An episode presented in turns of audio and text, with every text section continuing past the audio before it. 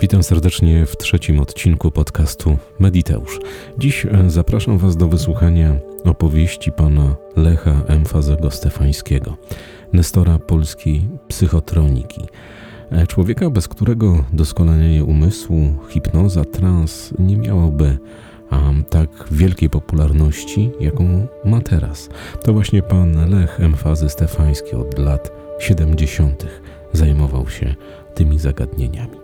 O tym człowieku porozmawiamy jeszcze niejednokrotnie w Mediteuszu, a tymczasem posłuchajcie trwającej ponad godzinę wygrzebanej przeze mnie z archiwów opowieści pana Lecha Emfazego Stefańskiego.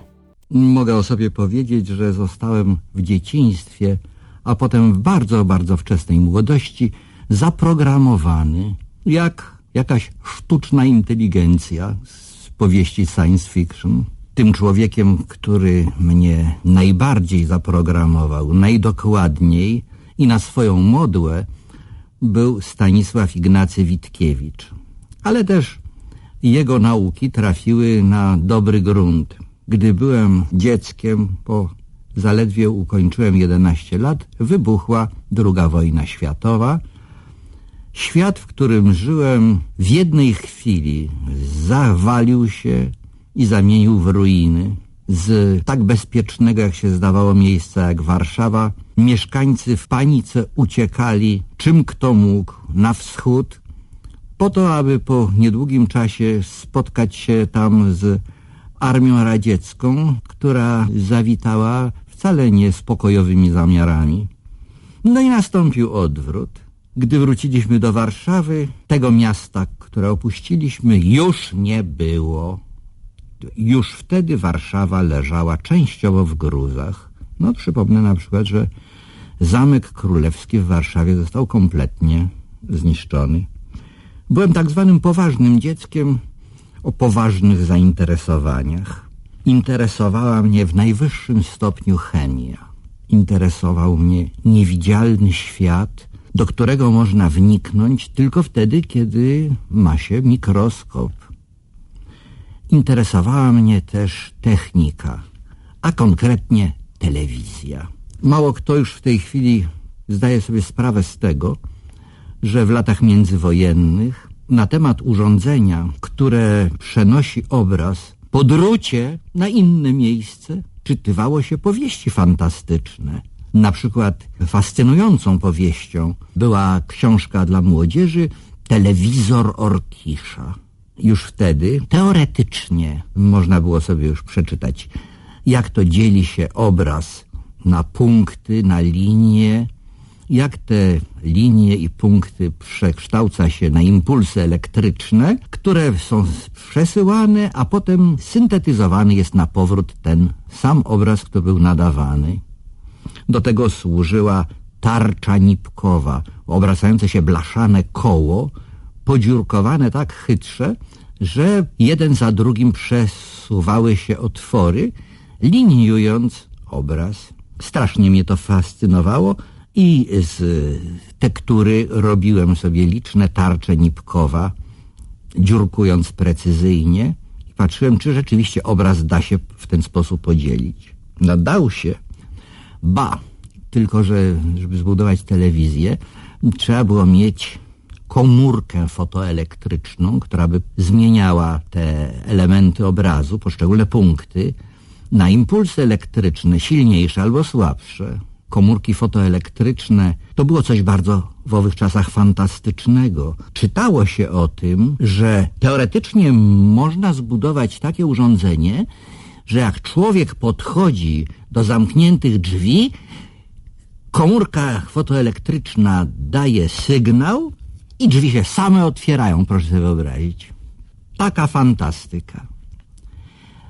Te komórki fotoelektryczne były w owych czasach rzadkością, były szalenie kosztowne, w każdym razie dla jednonastolatka czymś nieosiągalnym. I proszę sobie wyobrazić, jak poczułem się, gdy z prasy w sierpniu 1939 roku dowiedziałem się, że na tegorocznej ogólnopolskiej wystawie radiowej, która w drodze wyjątku będzie się nazywała wystawą radiową i telewizyjną, będzie można obejrzeć działające urządzenia nadawcze i odbiorcze telewizyjne. Był to kulminacyjny dzień mojego dotychczasowego życia.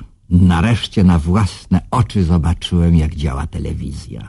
Były to y, kamery, które wówczas nazywano ikonoskopami i odbiorniki. Kilka z nich ustawiono w przyciemnionym pomieszczeniu, ponieważ ówczesne obrazy telewizyjne były nikłe. Trzeba było oglądać przy mocno przyciemnionym świetle. Rzecz jasna, że nie były to obrazy kolorowe, ale również nie były biało-czarne. Obraz telewizyjny z owych czasów był zielono-czarny, ale piękny. Drugim moim szalonym konikiem z owych czasów i z pierwszych lat wojny była chemia. Chemia to przecież to samo co alchemia. Nie pamiętamy o tym, że chemia realizuje te ideały, które proklamowała w średniowieczu, a jeszcze przedtem w czasach starożytnych, alchemia pochodząca ze starożytnej Grecji i z Egiptu. Chemia to światopogląd. Chemik inaczej patrzy na świat. Gdy widzi przez szybę swojego okna zielone drzewo na podwórku, chemik zdaje sobie sprawę, że ogląda to drzewo poprzez warstwę krzemianów. Szyba jest złożona z krzemianów. Trzecim konikiem mojego dzieciństwa był mikroskop. Niestety, nie miałem mikroskopu. Na początku wojny często przechodziłem koło sklepu, gdzie sprzedawano przyrządy laboratoryjne, a także na wystawie stał tam mały mikroskop. Spytałem o cenę. Okazała się bardzo wysoka, 30 zł, o ile dobrze pamiętam, co na ówczesne czasy było sporą sumą, a w ogóle dla jedenastolatka sumą zupełnie zawrotną. No i tak się zdarzyło, że na urodziny dostałem mikroskop. Ten właśnie z tej wystawy. Powiększał sto razy, ale wkrótce z lektur dowiedziałem się, że można zwiększyć to powiększenie i to bardzo znacznie. Ktoś ze znajomych zetknął mnie z człowiekiem, który w swoim prywatnym mieszkaniu miał skład staroci. Przedziwne mieszkanie, podłoga, stoły, krzesła, zawalone różnymi przedmiotami, między innymi częściami starych mikroskopów, nieposłane łóżko, właśnie barłuk, na którym spał właściciel. Udało mi się wynegocjować za dostępną mi cenę stary obiektyw bardzo znacznie powiększający. Po przerobieniu tego mojego mikroskopu zaczął powiększać no ponad 300 razy. To całkiem nieźle. Już można było oglądać bakterie. Te zainteresowania mojego dzieciństwa po wielu, wielu latach, bo już po wojnie, zaowocowały książkami. Zainteresowanie chemią, którą potem zająłem się właściwie zawodowo, Podczas wojny udało mi się ukończyć szkołę chemiczną. Chemia zaowocowała książką dla młodzieży pod tytułem Alchemicy. Cieszyła się szalonym powodzeniem, była wydawana wielokrotnie, a jeden raz w masowym nakładzie kilkudziesięciu tysięcy egzemplarzy. Również i to zainteresowanie mikroskopem i moje liczne doświadczenia mikroskopowe wieloletnie zaowocowały znowu książką Biały Pył. Zresztą ta książka wkrótce na obstalunek redakcji młodzieżowej telewizji została przerobiona przeze mnie na cykl scenariuszy telewizyjnych i wyemitowano w wielu odcinkach pierwszy polski serial telewizyjny pod tytułem Biały Pył. Mam zaszczyt być autorem pierwszego polskiego serialu telewizyjnego. A widzowie ówcześni to nie dzisiejsi widzowie. Wówczas, był to rok 1958, wówczas było jeszcze niewiele telewizorów. Jeśli ktoś miał w domu telewizor, musiał odcierpieć swoje, musiał zgodzić się na to, żeby mieć w domu nieustannie sąsiadów i sąsiadów sąsiadów i znajomych znajomych, którzy y, chcieli oglądać telewizję. Nie mówię już o telewizorach ustawianych w różnych domach kultury. Były oblegane. Ten serial telewizyjny przyjmowany był przez ówczesną młodzież jako najczystsza prawda. Przecież telewizja pozwala oglądać na odległość to, co się aktualnie dzieje. A zatem jeśli widzimy młodych ludzi pasjonujących się dzikimi zabawami z mikroskopem, no to oni w, aktualnie w tej chwili to właśnie robią. I w tym tonie były telefony do redakcji i niezliczona, niezliczona liczba listów. Jak już mówiłem, głównym moim konikiem, moim szałem młodości była chemia, że działa się podczas wojny. Warto może przypomnieć, że hitlerowscy okupanci zamknęli na terenie Polski okupowanej wszystkie szkoły, po czym pozwolono uruchomić tylko szkoły podstawowe. Po pewnym czasie zawodowe szkoły średnie, ale tylko te uczelnie wyższe były przez całe pięć lat okupacji zamknięte. Nie istniały żadne publiczne biblioteki. Skąd brać książki do czytania? No na szczęście niedaleko miejsca zamieszkania miałem prywatną wypożyczalnię książek a była to bardzo niezwykła wypożyczalnia, bo można tam było wypożyczyć nie tylko kryminały i romanse czytane do poduszki, ale również i książki popularno-naukowe, ale również i książki takiego drugiego sortu, takie jarmarczne wydania i zupełnie przypadkowo książki zaskakujące, na przykład podręcznik tanatologii czyli nauki o śmierci. Jakie są fizjologiczne objawy umierania? Co dzieje się po śmierci? Cudowna książka. Można było też dowiedzieć się, jak hipnotyzować ludzi, albo jak samemu wchodzić w trans hipnotyczny. Również było tam trochę książek o chemii, właśnie na, na poziomie laika, jakim byłem, strasznie mnie fascynowały.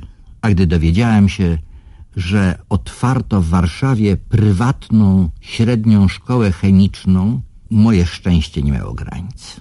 No o niczym tak nie marzyłem, jak o tym, żeby zdawać do szkoły chemicznej. Zdałem.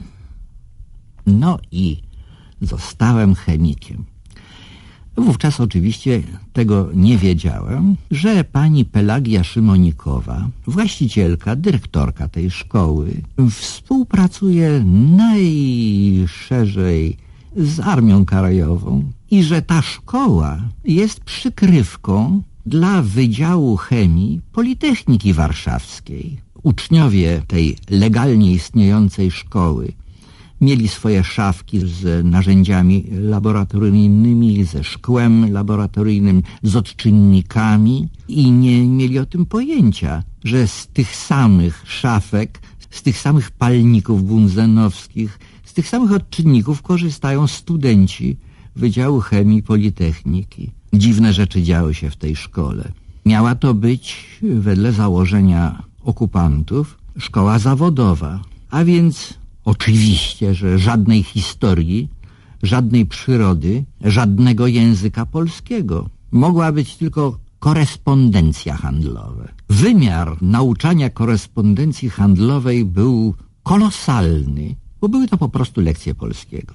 Rzecz jasna, że jedną, dwie lekcje poświęcono na to, żeby nauczyć młodzież, jak rozplanować podanie. Takich rzeczy też uczono. Ale przede wszystkim były to lekcje polskiego, i jakoś to uchodziło. Niesłychanie zręcznie pani Pelagia Szymonikowa potrafiła rozmawiać z władzami niemieckimi, które na wszystko przymykały oczy. Jednocześnie przyszły chemik zaczął się interesować czymś zupełnie innym. Natrafił w wypożyczalni książek na książki Stanisława Ignacego Witkiewicza, który występował pod pseudonimem Witkacy. W swojej książce o teatrze proklamował teatr czystej formy. Czysta forma. No ale o tym to trzeba by dokładniej pomówić. Trudno mi wyznać, ale muszę, jak na świętej spowiedzi, że Stanisław Ignacy Witkiewicz, gdy miałem lat 12, 13, zaprogramował mnie pośmiertnie, bo wówczas już nie żył. Witkacy zafundował mi świat. To znaczy wszystko, czym żyję do dziś. A zaczęło się to, gdy natrafiłem na książki Stanisława Ignacego w bibliotece. Potem zacząłem ich szukać po antykwariatach, bo innych księgarni podczas wojny nie było. Podczas wojny nie wydawało się książek. Nie wolno było wydawać książek, więc sprzedawano tylko to, co było na składzie. Na ulicy Mazowieckiej było kilka księgarni, jedna obok drugiej. No i tam wchodziłem pytając, czy jest coś Stanisława Ignacego Witkiewicza. Uprzejmy subiekt wspinał się na wysokie drabiny i spod sufitu przynosił książki wydawane wiele, wiele lat wcześniej, resztki nakładu, na przykład z 1918 roku, nowych form w malarstwie i wynikających stąd nieporozumień. To podstawowa książka Stanisława Ignacego na temat malarstwa i technik malarskich, no i przede wszystkim teoretycznych założeń malarstwa. Nieźle nawet ilustrowana, bardzo fascynująca rzecz. Zacząłem wobec tego też rysować, malować. Zastanawiałem się, jak można realizować ideał czystej formy we własnym zakresie. Stanisław Ignacy był też filozofem. Trudno było tak młodemu człowiekowi, trzynasto czy tam nawet czternastolatkowi wnikać w zawiłości systemu filozoficznego Stanisława Ignacego, ale czytałem. Co zrozumiałem, to zrozumiałem. Dowiedziałem się stamtąd, że Stanisław Ignacy Witkiewicz łączył swoją filozofię i estetykę z zainteresowaniami wiedzą tajemną. Jako teoretyk sztuki rozumiał jak mało kto w owym czasie, że inspiracja w twórczości artystycznej we wszystkich dziedzinach nie rodzi się z intelektu. Inspiracja artystyczna pochodzi z nieświadomych warstw osobowości człowieka. Jeżeli potrafimy pobudzić to, co nieświadome w psychice człowieka, staje się on twórczy, zaczyna tworzyć. Dowiedziałem się też, że są środki farmakologiczne, które zmieniają świadomość. Dowiedziałem się, że można śnić na jawie. Fascynujące. Oczywiście to było wszystko tylko w teorii.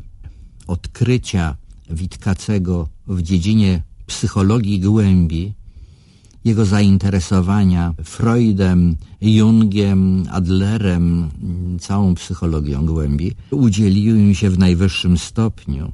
Stanisław Ignacy jakoś perfidnie umiał łączyć zainteresowania parapsychologiczne z jak najbardziej prozaicznymi, życiowymi, a mianowicie z higieną.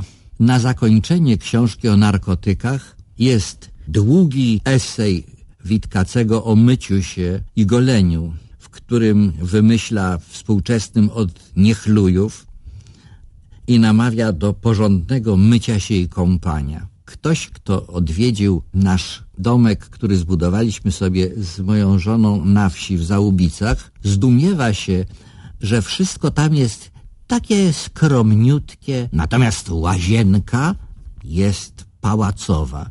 Jest taka, że Stanisław Ignacy mógłby ją z powodzeniem oklaskiwać. Ale przede wszystkim Witkacy narobił mi wprost straszliwego apetytu na malarstwo. I kiedy po wojnie w kompletnie zrujnowanej Warszawie, na tym gigantycznym, największym w Europie rumowisku, powstała pierwsza szkoła malarska, zgłosiłem się tam natychmiast. Była to Miejska Szkoła Sztuk Zdobniczych i Malarstwa, działająca w latach 30., a po przerwie reaktywowana w tym samym gmachu, który szczęśliwie ocalał, jako że tam mieszkali SS-mani, otwarto szkołę dostępną dla ludzi ze średnim wykształceniem, niepełnym, nie wymagano tam matury. A ja właśnie miałem takie wykształcenie ze szkoły pani Pelagii Szymonikowej. No i zostałem przyjęty. Jednym z wykładowcą był tam pan Madejski, niesłychany smakosz malarstwa. On potrafił, śliniąc środkowy palec prawej dłoni i dotykając mokrej jeszcze farby przenieść odrobinę na inne miejsce i powiedzieć, a teraz? A uczeń zdumionym okiem spostrzegał, że ten drobniutki zabieg raptem ożywił całość, raptem uporządkował. To, co się rozsypywało, raptem zaczęło stanowić całość. Niesłychanym człowiekiem był ten profesor Madejski. Naciski w domu jednak sprawiły, że musiałem się pogodzić z losem. Skoro zacząłeś chemię, to musisz ją kontynuować. Musisz zdać na Politechnikę, na Wydział Chemii. A ja miałem wszystko w głowie, tylko nie to. No i zamiast zdać na chemię, zdałem do Akademii Sztuk Pięknych na Wydział Malarstwa. Nie mogłem się powstrzymać. Jednym z profesorów w latach czterdziestych był Aleksander Rafałowski. Wiedziałem o nim, że był jednym z pierwszych polskich kubistów. No więc człowiek, z którym najbardziej chciałem zawrzeć znajomość, posłuchać, co ma do powiedzenia. No i nie zawiodłem się. Profesor Rafałowski był w najwyższym stopniu fascynujący. I trzeba trafu, że jego asystentem był właśnie Zygmunt Madejski, ten sam, którego już poznałem z Miejskiej Szkoły Sztuk Zdobniczych i Malarstwa. Na co dzień zajęcia prowadził Zygmunt Madejski, a od święta przychodził profesor Rafałowski, zawsze niosąc pod pachą wielką tekę z reprodukcjami. Rozkładał te dużego formatu kolorowe reprodukcje na podłodze. Studenci w absolutnym milczeniu otaczali dookoła i profesor zaczynał tłumaczyć. Dlaczego, z jakiego powodu w malarstwie bizantyjskim ta sama waza, z której gołębie piją wodę, pokazana jest w tym samym rysunku naraz z góry, żeby widać było wodę i gołębie i naraz z boku, żeby widać było jej podstawę. To chwyt kubistyczny, uświadamiał nam profesor Rafałowski. A potem pokazywał reprodukcję Van Gogha i tłumaczył, dlaczego ten dziwny malarz tak malował, a nie inaczej. A potem pokazywał reprodukcję Braka, tłumaczył chwyty kubistyczne. Dlaczego odbieramy coś tak dziwnego jako prawdę artystyczną. No i to tak trwało przeszło dwa lata. Był rok 1950 i nagle profesor Rafałowski przestał przychodzić. Przez kilka tygodni nie zjawił się ani razu. Bo był to okres, kiedy właśnie do władzy doszli, jakich nazwał Arthur Sandauer, terroretycy sztuki. Zaczął się socrealizm. Z programów radiowych znikli interesujący kompozytorzy, a pozostał tylko Moniuszko Czajkowski, Dworzak i Smetana. Z wystaw artystycznych, malarskich zniknęło wszystko, na co warto patrzeć. Pozostały portrety przodowników pracy i scenki rodzajowe, spust stali z wielkiego pieca, albo podaj cegłę, obrazek rodzajowy z budowy domu. Ten rodzaj malarstwa nie interesował mnie w najmniejszym nawet stopniu. Zresztą Aleksandra Rafałowskiego również. I kiedy zjawił się po kilku tygodniach, wszedł do pracowni z dużą teką pod pachą jak zwykle, nie patrząc nikomu w oczy i powiedział, proszę państwa, teraz będziemy studiowali zupełnie inaczej. Na podłodze ułożył reprodukcję rysunków Jana Matejki i powiedział, właśnie tak studyjnie będziemy rysowali, gdy rysunek już będzie ukończony, na paletę wyciśniemy tylko dwie farby, białą i czarną i mieszając je w różnych proporcjach, uzyskamy różne walory, od czerni poprzez różne szarości aż do bieli. Te różne walory będziemy nakładali na studyjny rysunek, a gdy już uzyskamy obraz biało-szaro-czarny, dopiero wtedy na paletę wyciśniemy kolorowe farby i będziemy nakładali po kolei, tak jak to robił Jan Matejko, na walorowy obraz.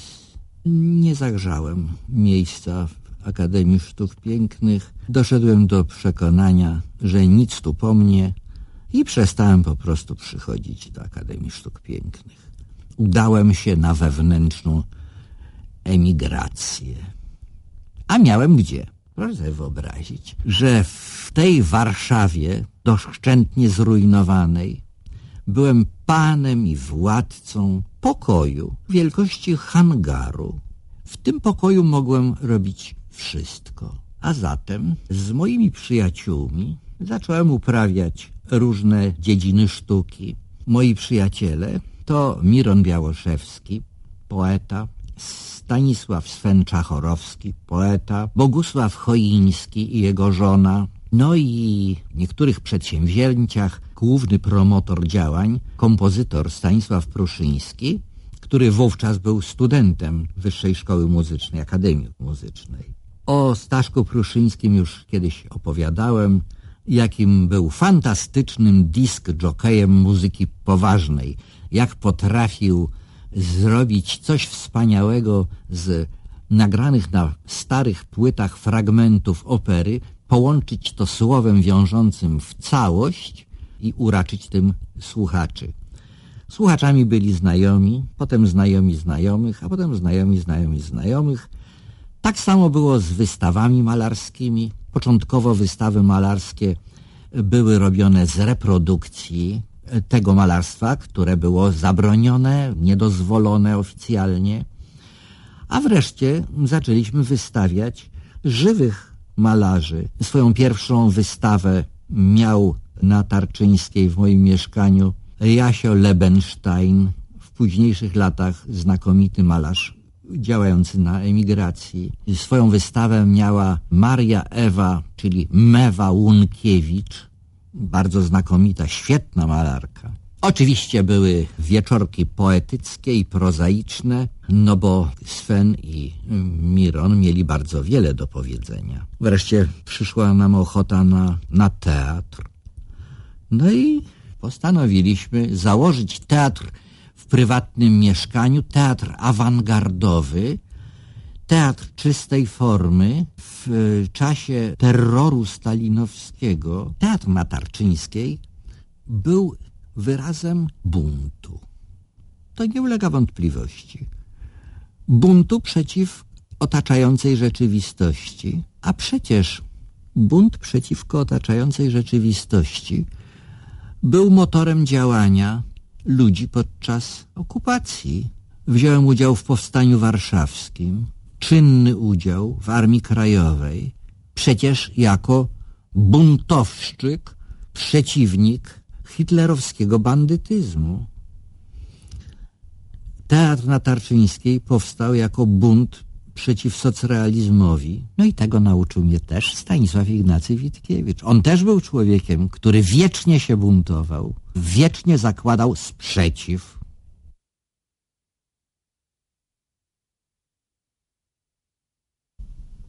Wiedza tajemna, tajemne możliwości człowieka, przeważnie nieuświadomione, to były zagadnienia, które interesowały mnie od dzieciństwa.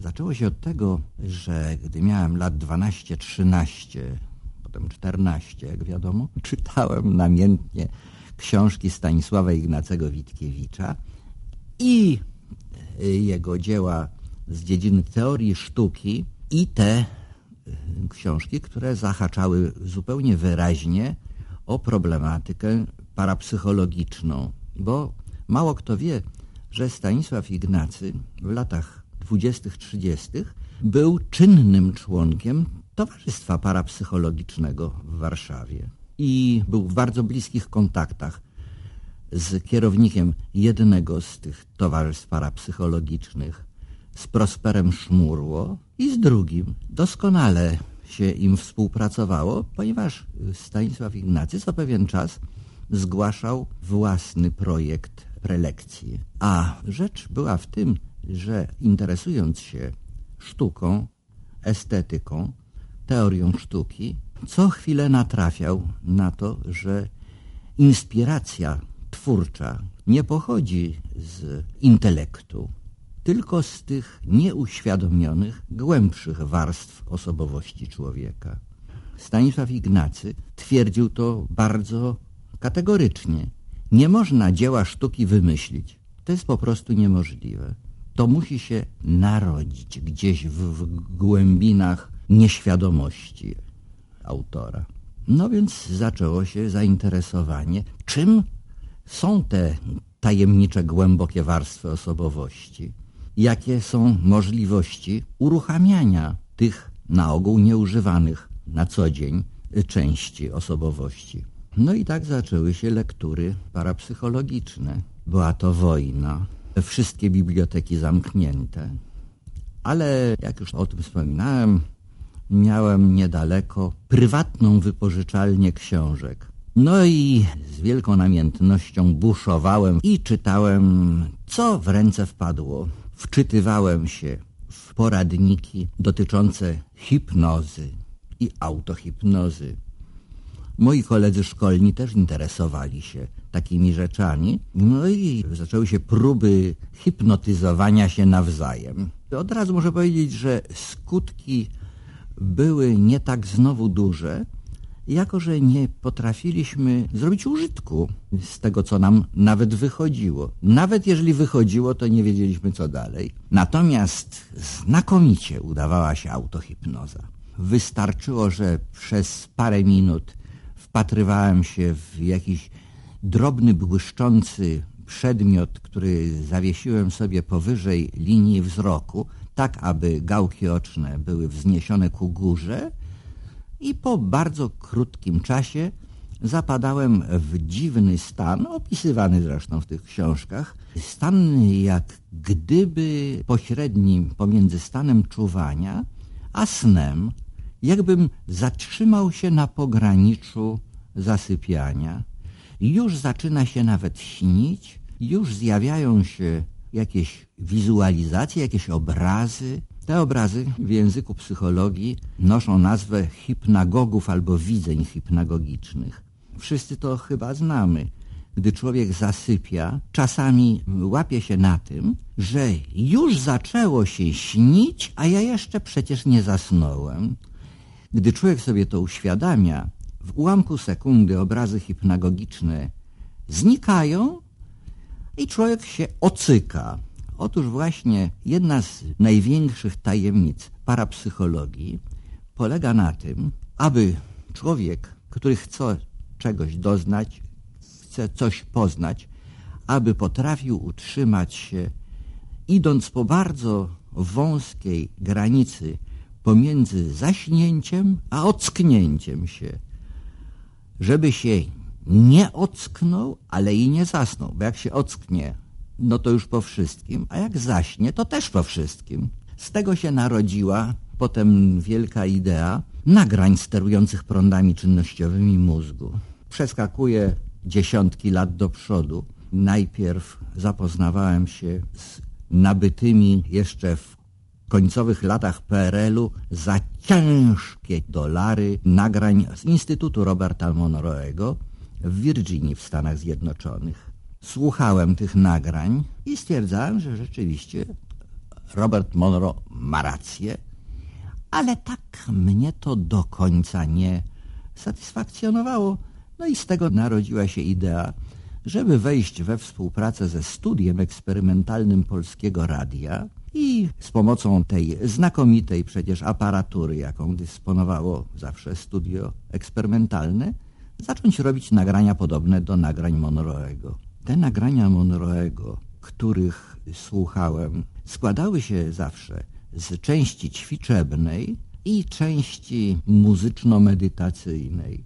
Część ćwiczebna wydawała mi się bardzo dobrze, po prostu wyśmienicie nagrana, natomiast miałem pewne wątpliwości, czy wchodzę odpowiednio głęboko, słuchając tych części muzyczno-medytacyjnych. No i stąd wzięło się dłubanie w tym temacie.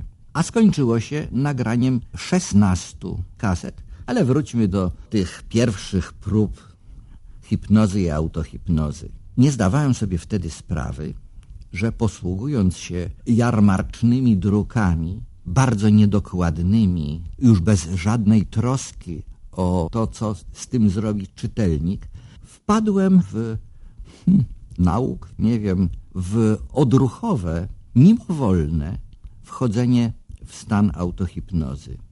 Po zakończeniu II wojny światowej, już w latach 40., jako jeden z pierwszych gmachów w odbudowywanej powoli Warszawie, stanął gmach Filharmonii Narodowej. Byłem bardzo gorliwym słuchaczem koncertów. Jak może słuchacze pamiętają, w Filharmonii jest parter i piętro.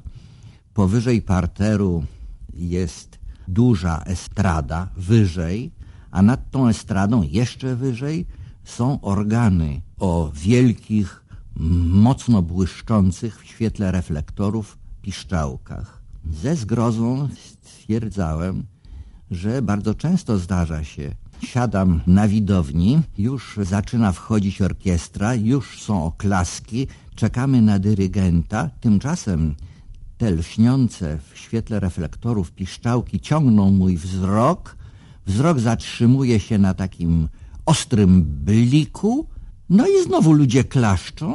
Dlaczego? Ojej, skończył się utwór, a mnie właściwie nie było. Byłem gdzieś indziej.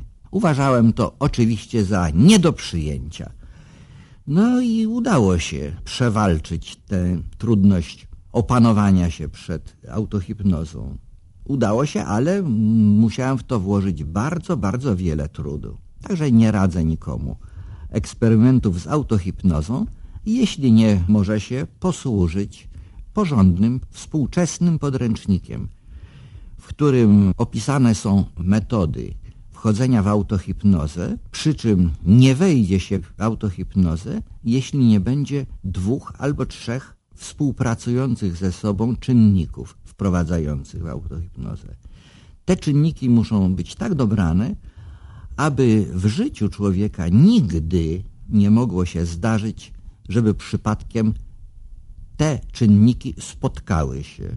No na przykład może to być wpatrywanie się w planszę, rysunek kolorowy w kolorach dopełniających, na przykład ognista czerwień i chłodna taka butelkowa zieleń. Gdy człowiek wpatruje się w kółeczko na środku tej planszy, po chwili zaczyna widzieć te kolory mniej jaskrawo, jeszcze mniej.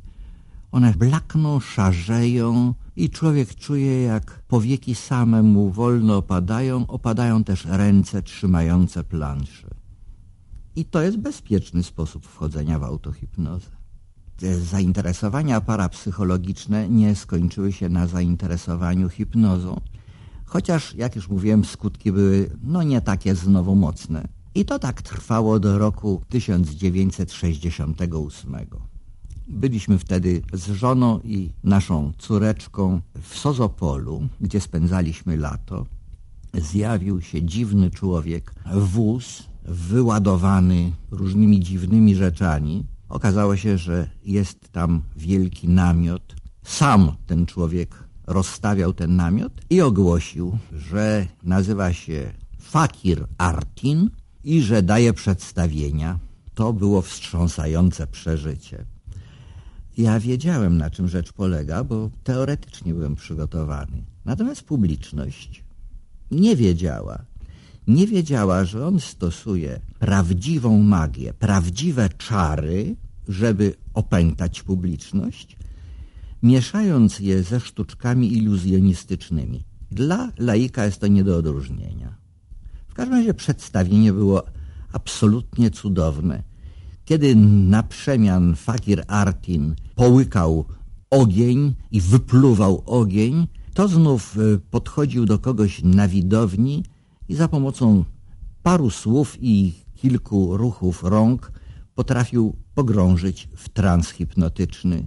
I ten człowiek, jak się zdawało, robił wszystko, co tylko sobie życzył Fakir Artin. Było to wstrząsająco cudowne. Właśnie wtedy, gdy zobaczyłem, jak się hipnotyzuje ludzi, naprawdę, dopiero wtedy zrozumiałem, czym jest hipnoza. Bo to się wydaje nieprawdopodobne.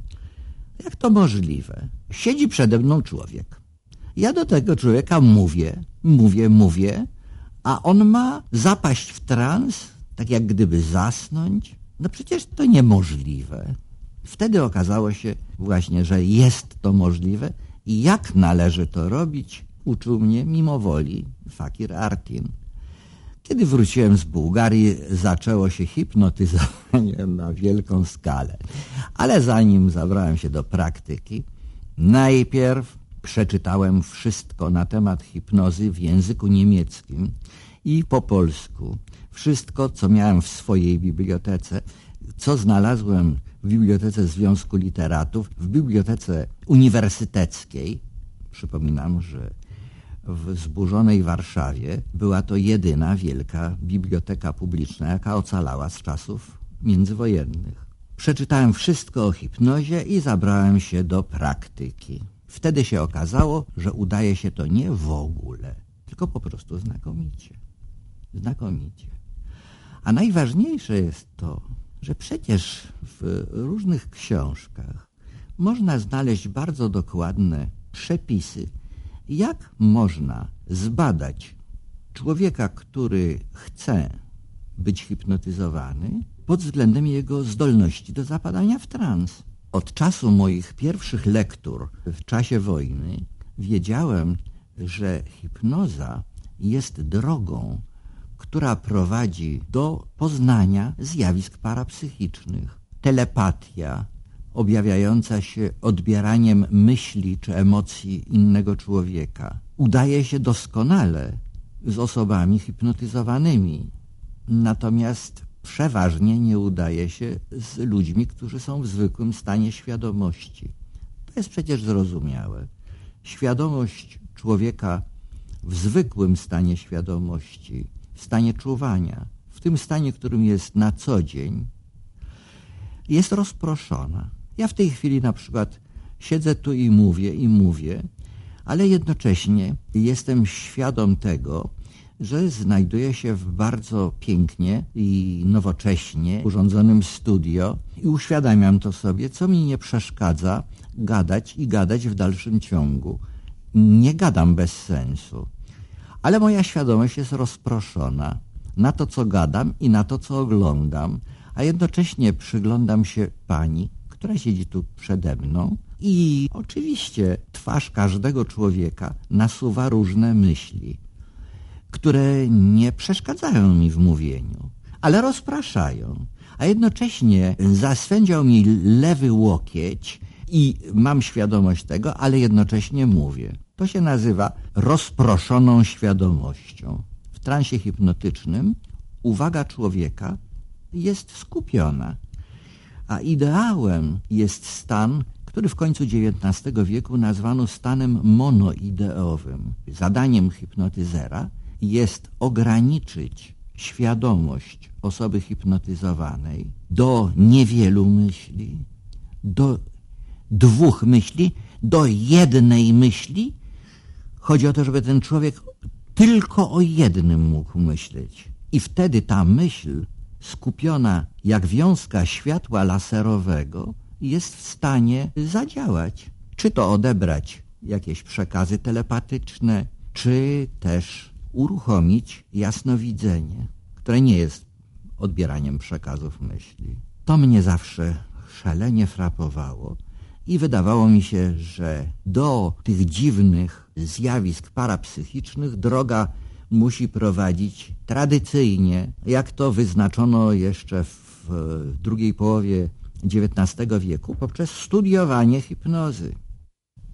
Teatr, który rozpoczął naszą działalność na Tarczyńskiej nazwaliśmy skrzynką.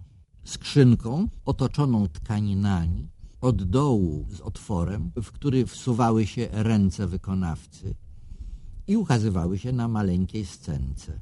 Mieliśmy pewną świadomość tego, że warto byłoby pokazać żywy teatr. Założenie wszystkich naszych działań nie zmieniło się jednak. Założenie było takie. W poezji lirycznej autor wiersza jest jego twórcą, jest władcą swojego świata, który wyraża w wierszu. Nie ma żadnych wspólników. Wiersz jest wypowiedzią liryczną poety. Podobnie wypowiedzią liryczną jest obraz sztalugowy, który maluje malarz. Nikt mu się nie wtrąca. On wyraża to, co chce wyrazić. Naszym założeniem było, że w teatrze powinno być tak samo. W każdym razie w teatrze, który ma być prawdziwym, interesującym, nowym i żywym teatrem, staraliśmy się, aby każdy z autorów w swojej jednoaktówce wypowiadał się tak, jak liryczny poeta albo malarz sztalugowy. Żeby był autorem tekstu, wykonawcą, autorem scenografii, jeśli podoła temu zadaniu, a także autorem ilustracji muzycznej, jeśli potrafi. Odbyła się pierwsza premiera. Sceną była właściwie maleńka scenka, bo był to teatr rąk i przedmiotów, nie teatr lalek. Coś podobnego, ale jednak nie to. Ukazywały się ręce wykonawcy, którym był oczywiście sam autor. Te ręce pokazywały różne przedmioty, no i leciał do tego odpowiedni tekst oraz ilustracja muzyczna. Pierwsza premiera miała składać się z trzech jednoaktówek. Mirona Białoszewskiego, Wiwisekcja, Bogusława Choińskiego, sztuka, na której tytuł e, jeszcze się nie mógł zdecydować, przynosił fragmenty tekstu bardzo fascynujące, przynosił kawałki scenografii wykonanej własnoręcznie, według własnych pomysłów, fascynujące, ale biedny Boguś musiał z czegoś żyć. Byliśmy wówczas bez pracy. Żaden z nas nie miał pracy etatowej. Coś tam można było dorobić oczywiście, ale, ale tylko coś tam. No i to dorabianie Bogusia tak pochłaniało, że biedny musiał zrezygnować z pierwszej premiery Teatru Natarczyńskiej. Dołączył się później. Trzecią jednoaktówką był mój homunculus. Premiera została przyjęta bardzo gorąco przez znajomych, no a zwłaszcza liczyliśmy na głos Artura Sandauera, który był dla nas wyrocznią. Profesor Sandauer był zadowolony z premiery, zdecydowanie. Przyprowadził swoich z kolei znajomych, między innymi Aleksandra Wata i Anatola Szterna. Wyznam, że mało brakowało, abym przyjął tych gości na klęczkach, jako że byłem wielbicielem tych pierwszych polskich futurystów. W małych księgarenkach w czasie wojny na Mazowieckiej nabywałem resztki nakładów y, tych futurystycznych nowości z lat dwudziestych. Żona Anatola Szterna była piękną, niesłychanie wytworną damą i po premierze mojego homunculusa mówiła ze zdumieniem, co za wyrafinowane bluźnierstwo. Gdy projektowaliśmy, aby w Teatrze Natarczyńskiej pokazać teatr żywych aktorów, problemem stała się pewna ciasność pomieszczenia. Powiedziałem, że ten mój pokój był wielkości hangaru, no ale nie przesadzajmy. Na to, żeby zmieścić tam porządną, dużą scenę dla żywych aktorów, a ponadto porządną widownię, która by przyjęła no, przynajmniej kilkadziesiąt osób, widzów, no właśnie się nie było mowy. Dlatego zdecydowaliśmy się na to, co nazwaliśmy teatrem po piersi. W okienku, jakim była scena, nie ukazywały się naprawdę popiersia, ale postacie do kolan, czyli w planie amerykańskim. Kurtyna szła w dół i zawisała na wysokości kolan wykonawców.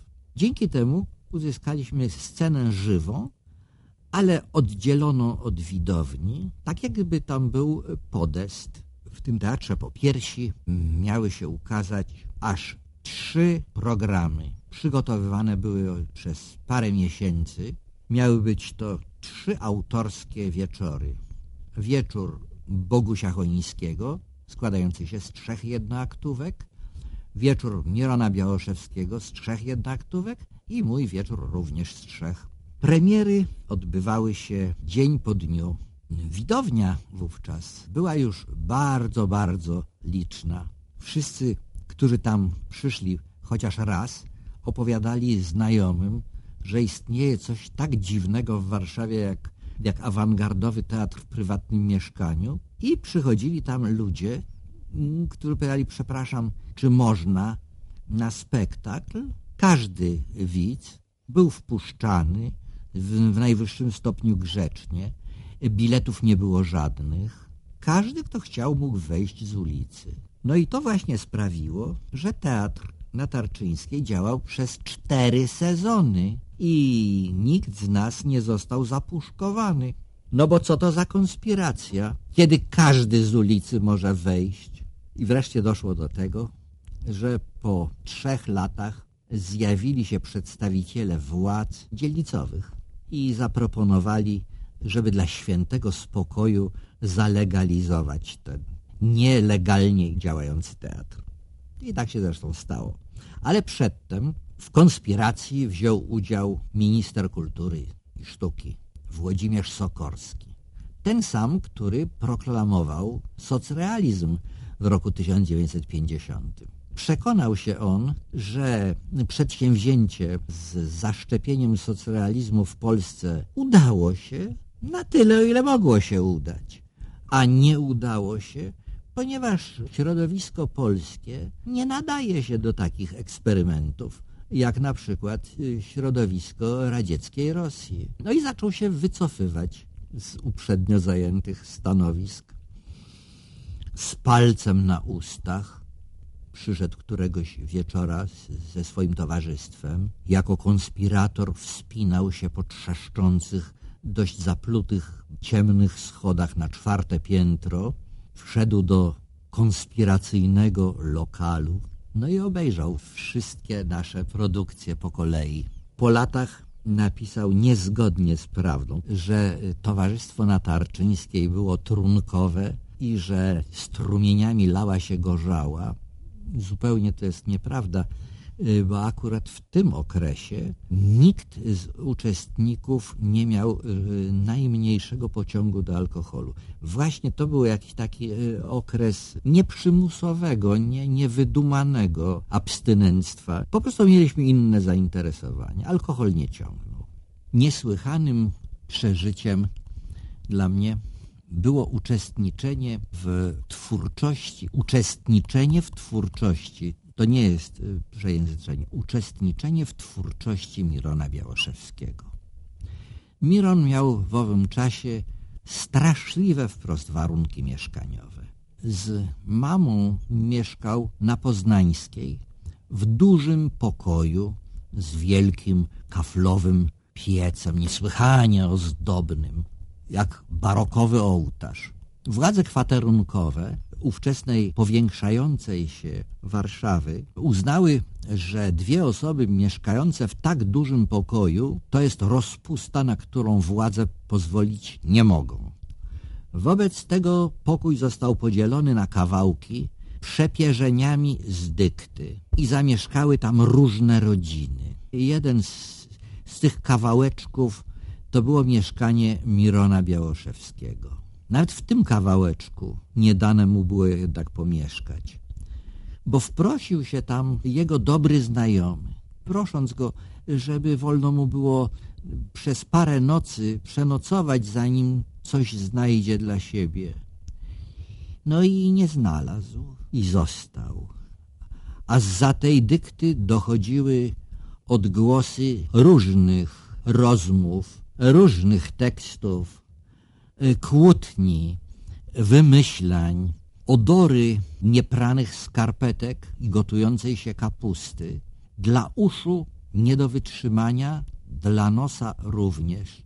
dla intelektu, rzecz jasna, sytuacja mordercza. Wobec tego Miron podmieszkiwał na Tarczyńskiej. Proszę bardzo, jak nie Miron, to Boguś. Doskonale się bawiliśmy. Umawialiśmy się tak, że teraz to cisza, mamy półtorej godziny. Teraz piszemy, ani słowa. A po takiej półtora godzinnej nasiadówce zaczynaliśmy rozmowy i nawzajem czytaliśmy sobie to, co udało się napisać.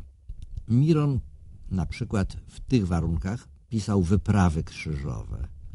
To było w najwyższym stopniu fascynujące, jak potrafił korzystać z mojej biblioteki. Była tam między innymi, no i jest do dziś, wielo, wielotomowa encyklopedia Orgelbranda z roku 1884. Znakomite dzieło, znakomicie zredagowane, a hasła pisali tam najwybitniejsi polscy specjaliści i pisarze, i filozofowie, i literaci świetni, jak na przykład Anczyc.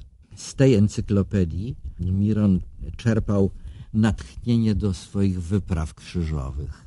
Historia, jak już wiedzieli o tym starożytni Grecy, jest muzą plotkarką, a w encyklopedii Orgelbranda hasła historyczne są przezabawne. Roją się od nazwisk i faktów zagęszczonych do postaci hasła encyklopedycznego i jeżeli to się czyta szybko, staje się to zupełnie nie, niezrozumiałe dla odbiorcy. Ucho nie chwyta sensu. I Miron właśnie to wykorzystał w wyprawach krzyżowych. Tak się szczęśliwie zdarzyło, że to przedstawienie zostało zarejestrowane w polskim radio. To już była odwilż, a w, a w każdym razie pierwsze jaskółki odwilży. Zarejestrowano wyprawy krzyżowe. Nagranie zachowało się do dziś. Dowiadujemy się, jak znakomitym aktorem był Miron Białoszewski. Jak znakomita, nieskazitelna dykcja, jakie tempo podawania tekstu, jak karabin maszynowy, jak każde słowo wyraźnie słyszalne. I wszystko zrozumiałe. Niesłychany facet. Z wielu, wielu lektur, i to po niemiecku, i po polsku, wiadomo mi było, że istnieje takie tajemnicze zjawisko parapsychiczne, jakim jest widzenie skórne. Człowiek widzi oczami, czyli widzi siatkówką swoich oczu, ale podobne zdolności jak siatkówka oczu ma cała skóra człowieka. Człowiek pochodzi przecież od swoich pra, pra, pra, pra, pra przodków, którzy byli zwierzętami i to w najdawniejszych czasach byli jednokomórkowcami. Przecież takie jednokomórkowe zwierzątko jak pantofelek widzi to całkiem nie najgorzej. Wystarczy wziąć wodę w której pływają pantofelki, wlać do probówki, połowę tej probówki zasłonić czarnym papierem i co widzimy? Wszystkie pantofelki znajdujące się w probówce wypływają na tę nieosłoniętą, na oświetloną część probówki. Pantofelki widzą światło i wykazują tak zwaną fototaksję dodatnią, czyli płyną w kierunku światła. Pantofelki widzą całym swoim ciałem i człowiek też widzi całym swoim ciałem. To jest właściwość odziedziczona. Bardzo to było frapujące. I tak się zdarzyło, że wtedy, kiedy najbardziej mnie to interesowało, nasza córeczka, Bogna, miała 10 lat. Hmm, powiedziałem jej, że potrafi widzieć palcami, a nie oczami. Ona oczywiście odpowiedziała mi na to, ależ tatusiu, Przecież to jest niemożliwe. A ja jej na to, córusiu, zasłoń oczy i zaraz się przekonasz, że jest to możliwe. Proszę Państwa, to jest bardzo prosta sprawa. W późniejszych latach przekonaliśmy się, bo robiliśmy takie doświadczenia razem z Krzysztofem Boruniem, z Anią Bernat. Przekonaliśmy się, że prawie każde dziecko po napchaniu kłębów waty w oczodoły i po przesłonięciu zasłoną, tak aby nie można było w ogóle otworzyć oczu pod opaską, po kwadransie czy 20 minutach i już samo siebie przekonuje, że widzi palcami. Wystarczy położyć na stole szybkę szklaną, no, w formacie kartki maszynopisu A4. Pod tą szybkę trzeba włożyć kawałek czystego, białego papieru, zasłonić dziecku oczy i powiedzieć, ja teraz wkładam pod tę szybkę małe czarne kółeczko. Ono gdzieś tu leży pod szybką. Wodząc palcami po powierzchni szybki, pokaż, gdzie leży to czarne kółeczko. Dziecko wodzi palcami po powierzchni szyby i mówi co pewien czas, nie mogę znaleźć tego kółeczka. A jednocześnie widzimy, jak palce dziecka przebiegające całą powierzchnię szybki, co chwila, na moment zatrzymują się nad tym właśnie kółeczkiem. Mówimy wówczas, pół żartem, pół serio, że ręce są mądrzejsze od głowy. Ręce już wiedzą, a musi upłynąć pewien czas, żeby to, co ręce już wiedzą, doszło do głowy. I w pewnym momencie dziecko zatrzymuje rączkę na tym punkcie, który znajduje się pod szybką i mówi, to jest chyba tu.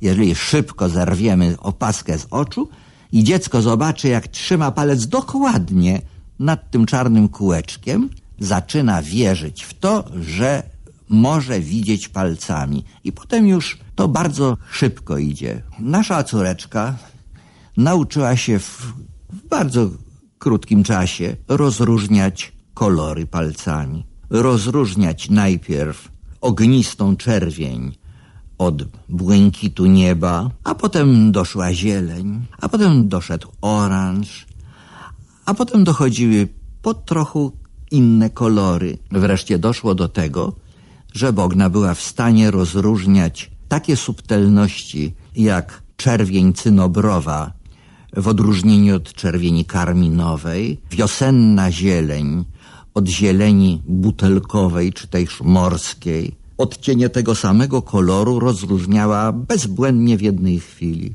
Nauczyła się też czytać. Najpierw pojedyncze litery, potem krótkie słowa. Litery na początku były parocentymetrowe, a potem mniejsze. A potem okazało się, że centymetrowe litery, całkiem małe, też potrafi czytać.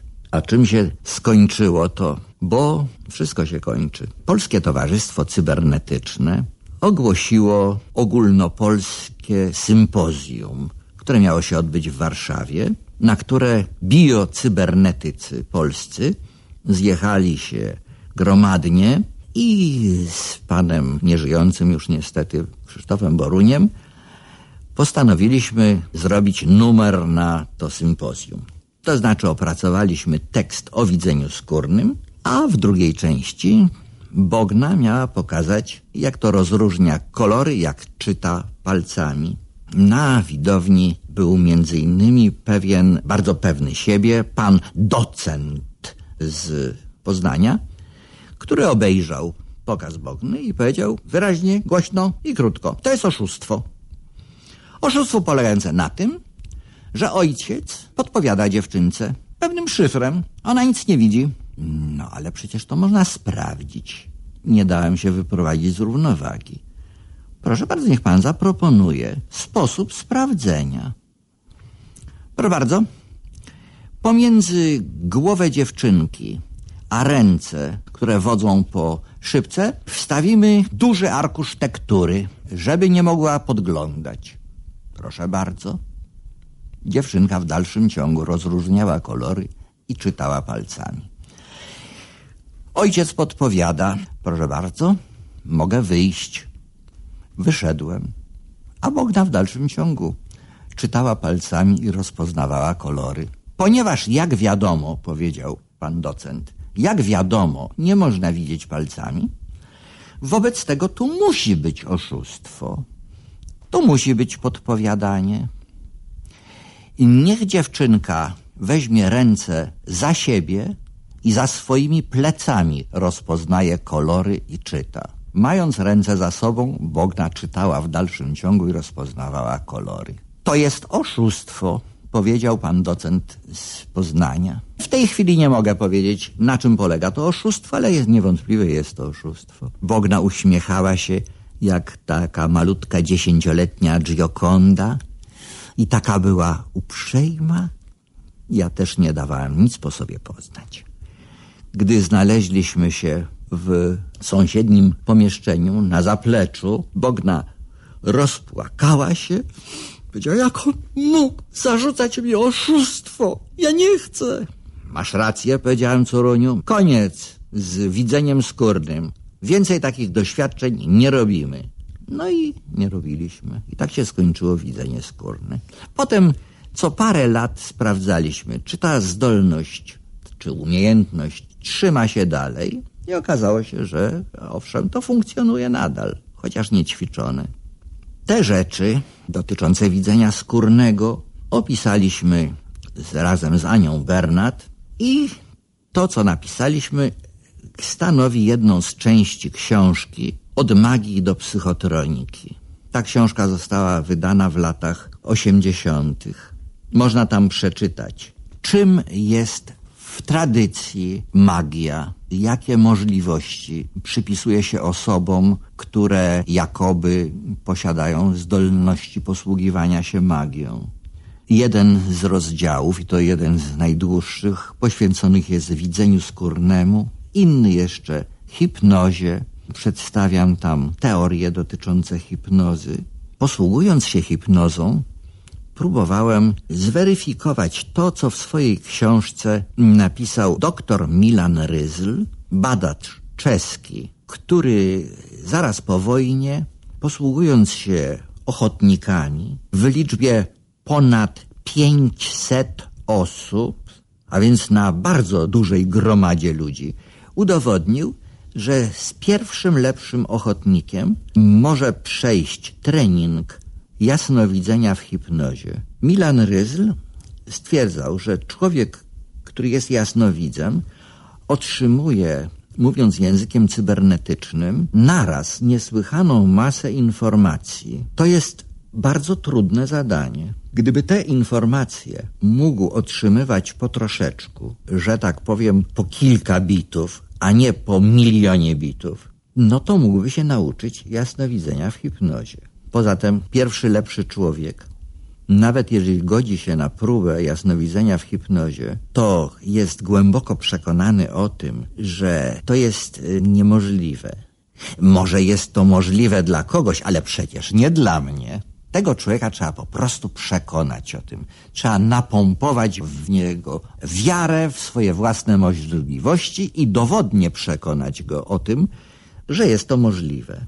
Ja to robiłem wiele, wiele razy, a zaczyna się tak, że najpierw trzeba z człowiekiem chętnym doprowadzić trans hipnotyczny do odpowiedniej głębokości.